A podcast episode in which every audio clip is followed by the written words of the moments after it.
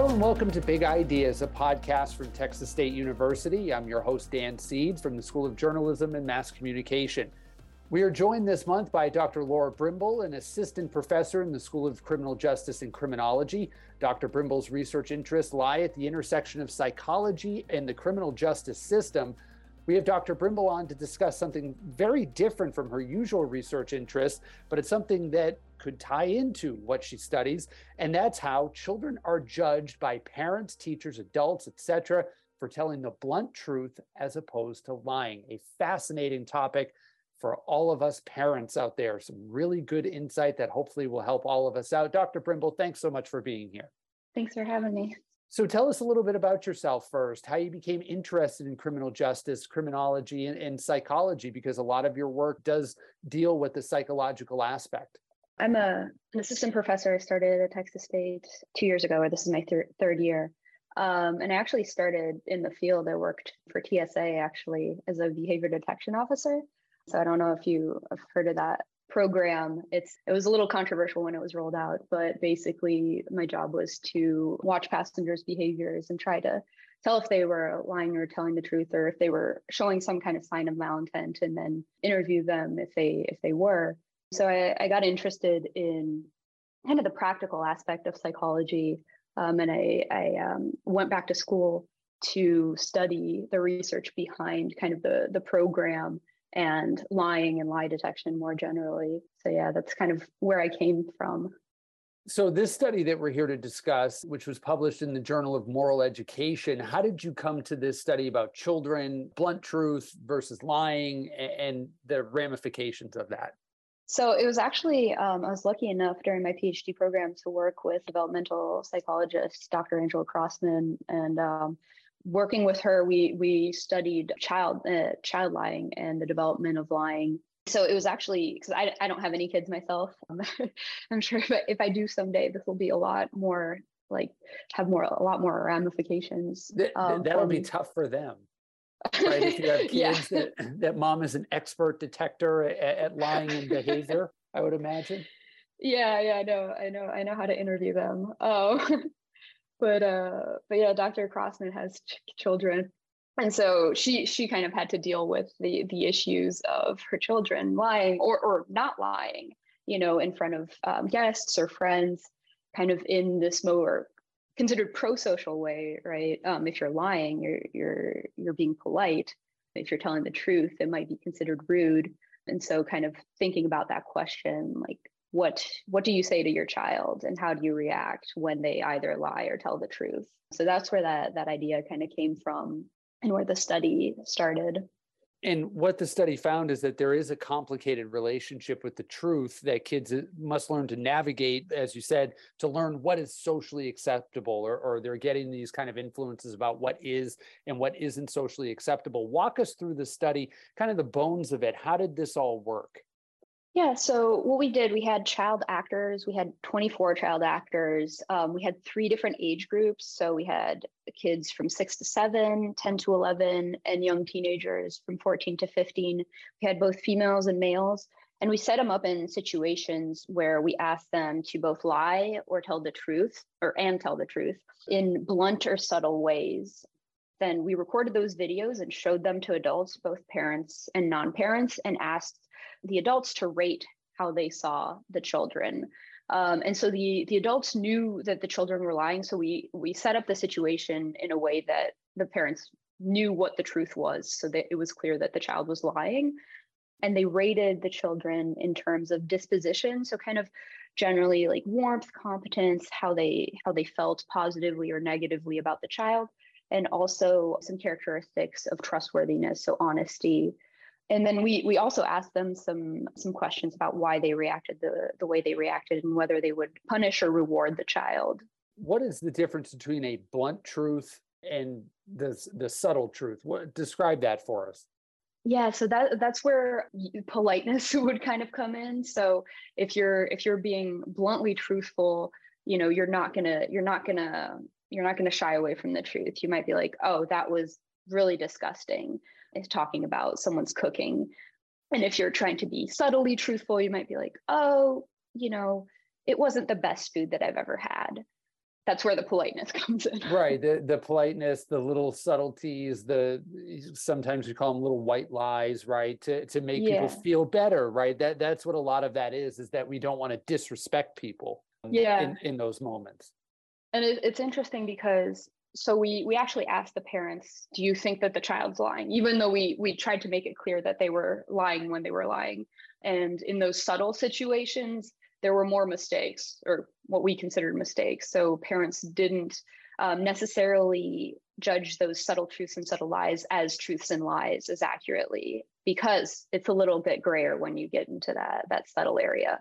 And what's interesting is the fact that reading about this, that the adults on the panel said that they'd most reward a child for telling subtle truths, right? The, these little, the polite lies, so to speak, which as a dad, you know, we're always telling our kids, tell the truth, right? Uh, be honest, don't, don't lie. You know, are you not telling the truth? Is there more to the story? I mean, it's an interesting thing that we as adults kind of push them down that path, right?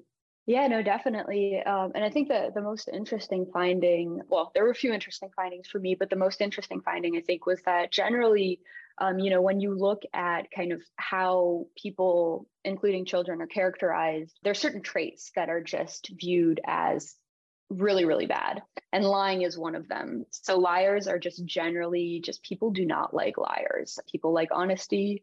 And in our study, though, we found that only subtle truth tellers were the ones that are viewed as more positively than liars. So liars were actually viewed more positively than blunt truth tellers, which is pretty inconsistent with how people view liars generally.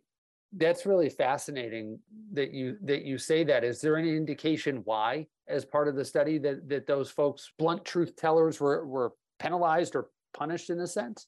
Yeah, so it really depends. So we do have some kind of qualitative responses. We asked why. We haven't really delved into those yet. But, uh, you know, just kind of anecdotally, I think there's a lot of just kind of different perspectives on why they they should lie or why they shouldn't lie so it, it seems like almost a, a personal kind of you know maybe there's a cultural component but people really differed in in why they justified you know their ratings yeah, it's interesting because it, it's one of those things too that w- when you say that, right? Like your your child tells the truth, but again, knowing the social norms, you as an adult almost want to pull them back, right? Like the other, we were out trick or treating, and there was a woman dressed as Ursula from the the Little Mermaid, and my four year old asked her, "Are you Ursula?"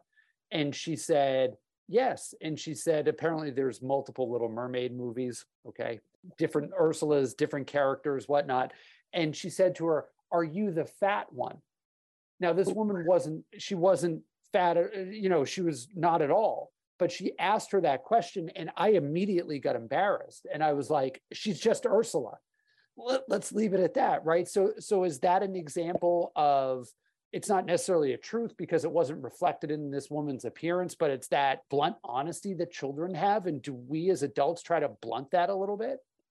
Yeah, and I think I think definitely. I mean, I think that that would be kind of an example of this difference between subtle and blunt, right? Response where you kind of wish that that you know your daughter would have kind of like toned it down and maybe had a little bit more a little bit more measure with with her her what she was saying but I think that's kind of you know at a later age that that might come hopefully.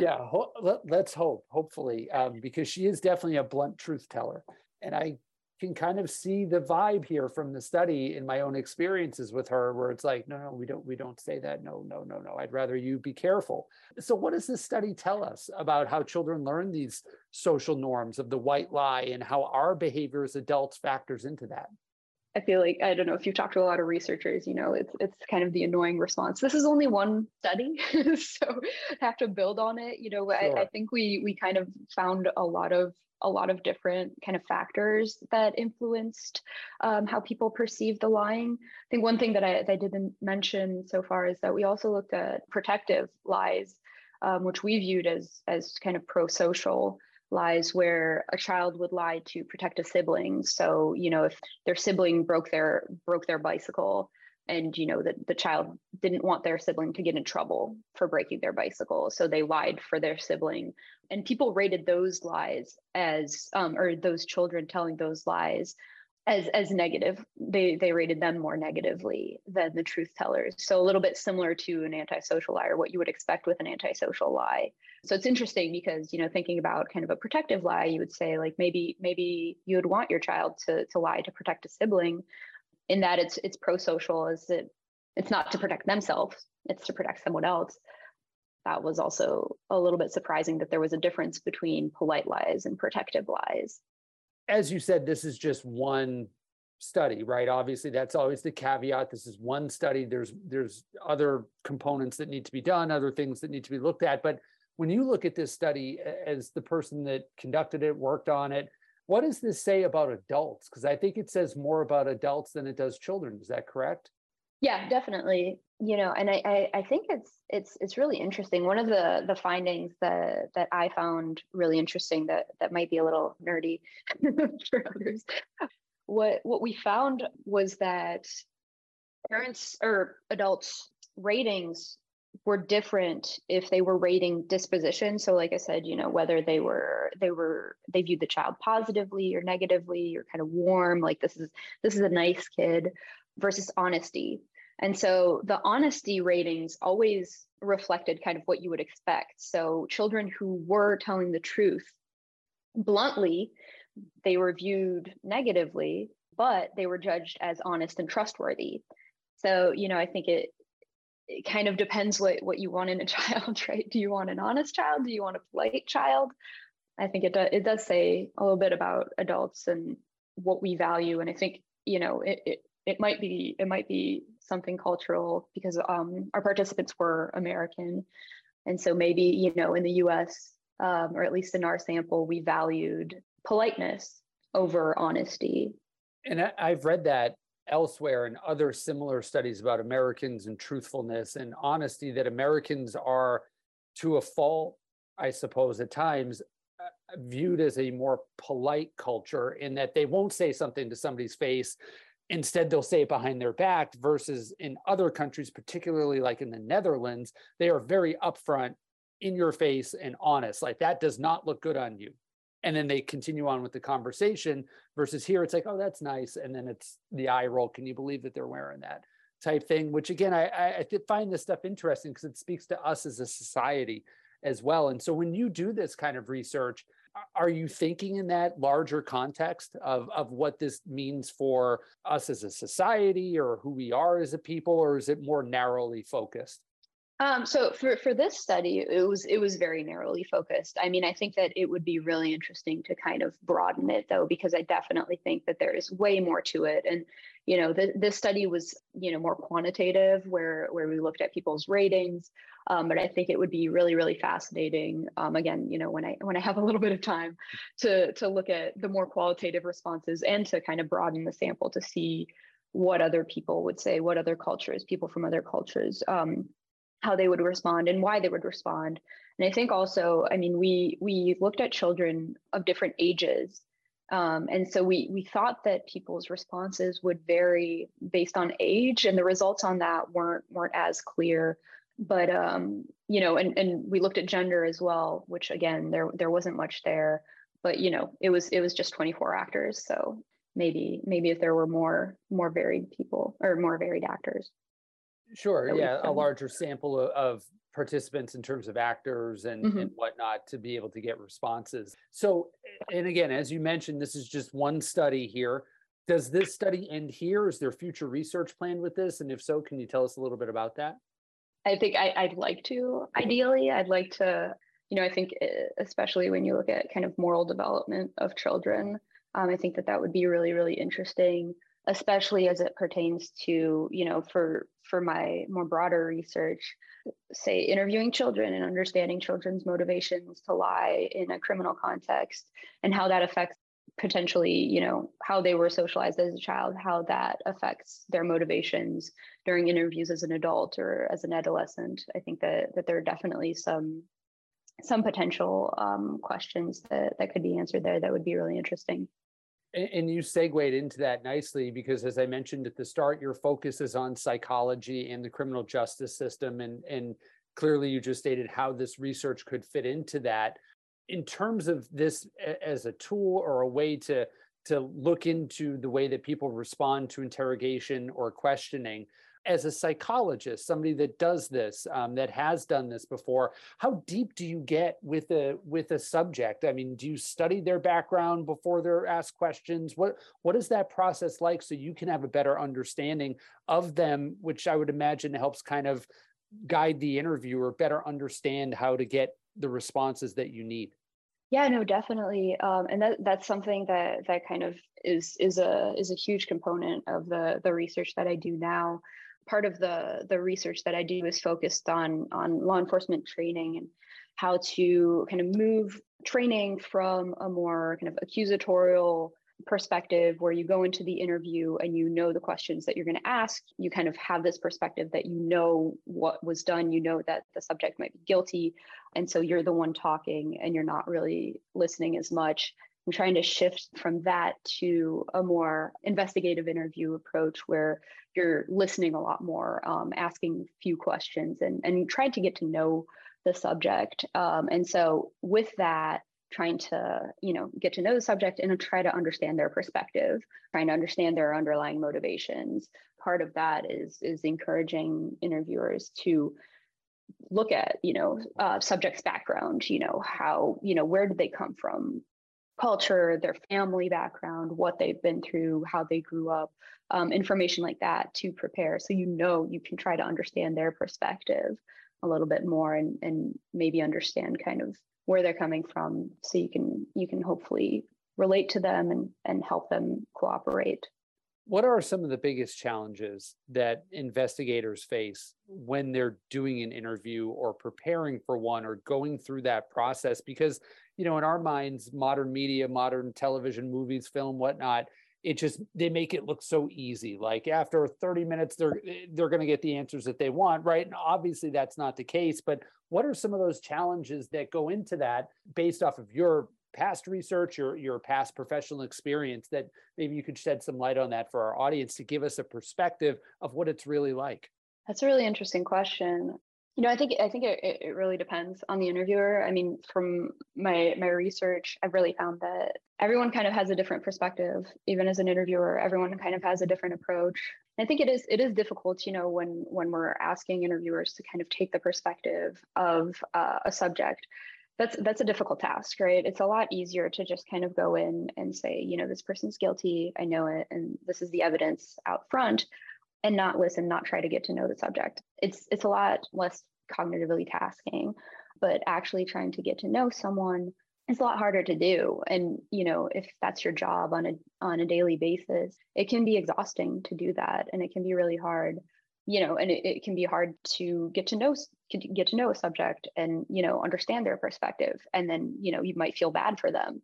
You understand kind of where they're coming from. And so so that i think that can be tough and i was going to ask about that is, is there kind of a line there where sometimes if you get too far over the line that sympathy starts to come in or that you could possibly lose sight of the end result or the end goal or that you're too embedded with the person is that ever a concern in these kind of situations I can't really speak to that because I've never, you know, I've never been actual law enforcement. I've, mm-hmm. I haven't conducted these kinds of interviews, but I, I could imagine it, it would, you know, kind of be a concern because, it, you know, it's it's hard work, and you know, if you have to do this every day, right? You do you interview a new a new suspect, a new suspect or a new subject, witness, victim every day, getting to know them each different person who has their individual story, who's probably gone through something pretty bad, right? If you're if you're police talking to someone, it's it's never going to be a good day, right? So mm-hmm. that that can be really tough, I think we've interviewed folks from the School of Criminal Justice and Criminology before. You guys do some really fascinating work over there, interesting work, work that's beneficial for society, the area as a whole. What happens over there? What, what's going on? The importance of the work that you guys do. Yeah, no, I mean, I've only been here for about a little bit more than two years, um, but it's been such a great experience. I think, you know, my, my colleagues do a lot of really, really interesting research. A lot of us do work in policing. Um, and one of the things that I really like about it, because as a psychologist, my work is very applied. I work with with law enforcement and um, with interviewers um, directly, and so I really like that the college or the school is very applied, and they have a lot of connections with law enforcement agencies. All all of my colleagues, you know, work very closely with with different law enforcement agencies, different agencies. It's really been great to to get to know them, to to work with some of them, to see the amazing work that they've been doing. Well, Dr. Laura Brimbal, thank you so much for joining us for this episode of Big Ideas. Thank you. And thank you all for downloading and listening to our last episode, Hard to Believe, of 2022. We'll be back in 2023 with another year of episodes. Until then, we hope you have a happy and healthy holiday season. And please, as always, stay well and stay informed. Big Ideas TXST is a presentation of Texas State University. Subscribe to experience more innovative, thought provoking content. If you like what you hear, consider leaving us a starred review, five if possible. The views expressed during this program are those of the individual participants and do not necessarily represent those of the university. Big Ideas is hosted by Daniel Seed, produced by Jamie Bloschke. Strategic consultant is Kelly Raz.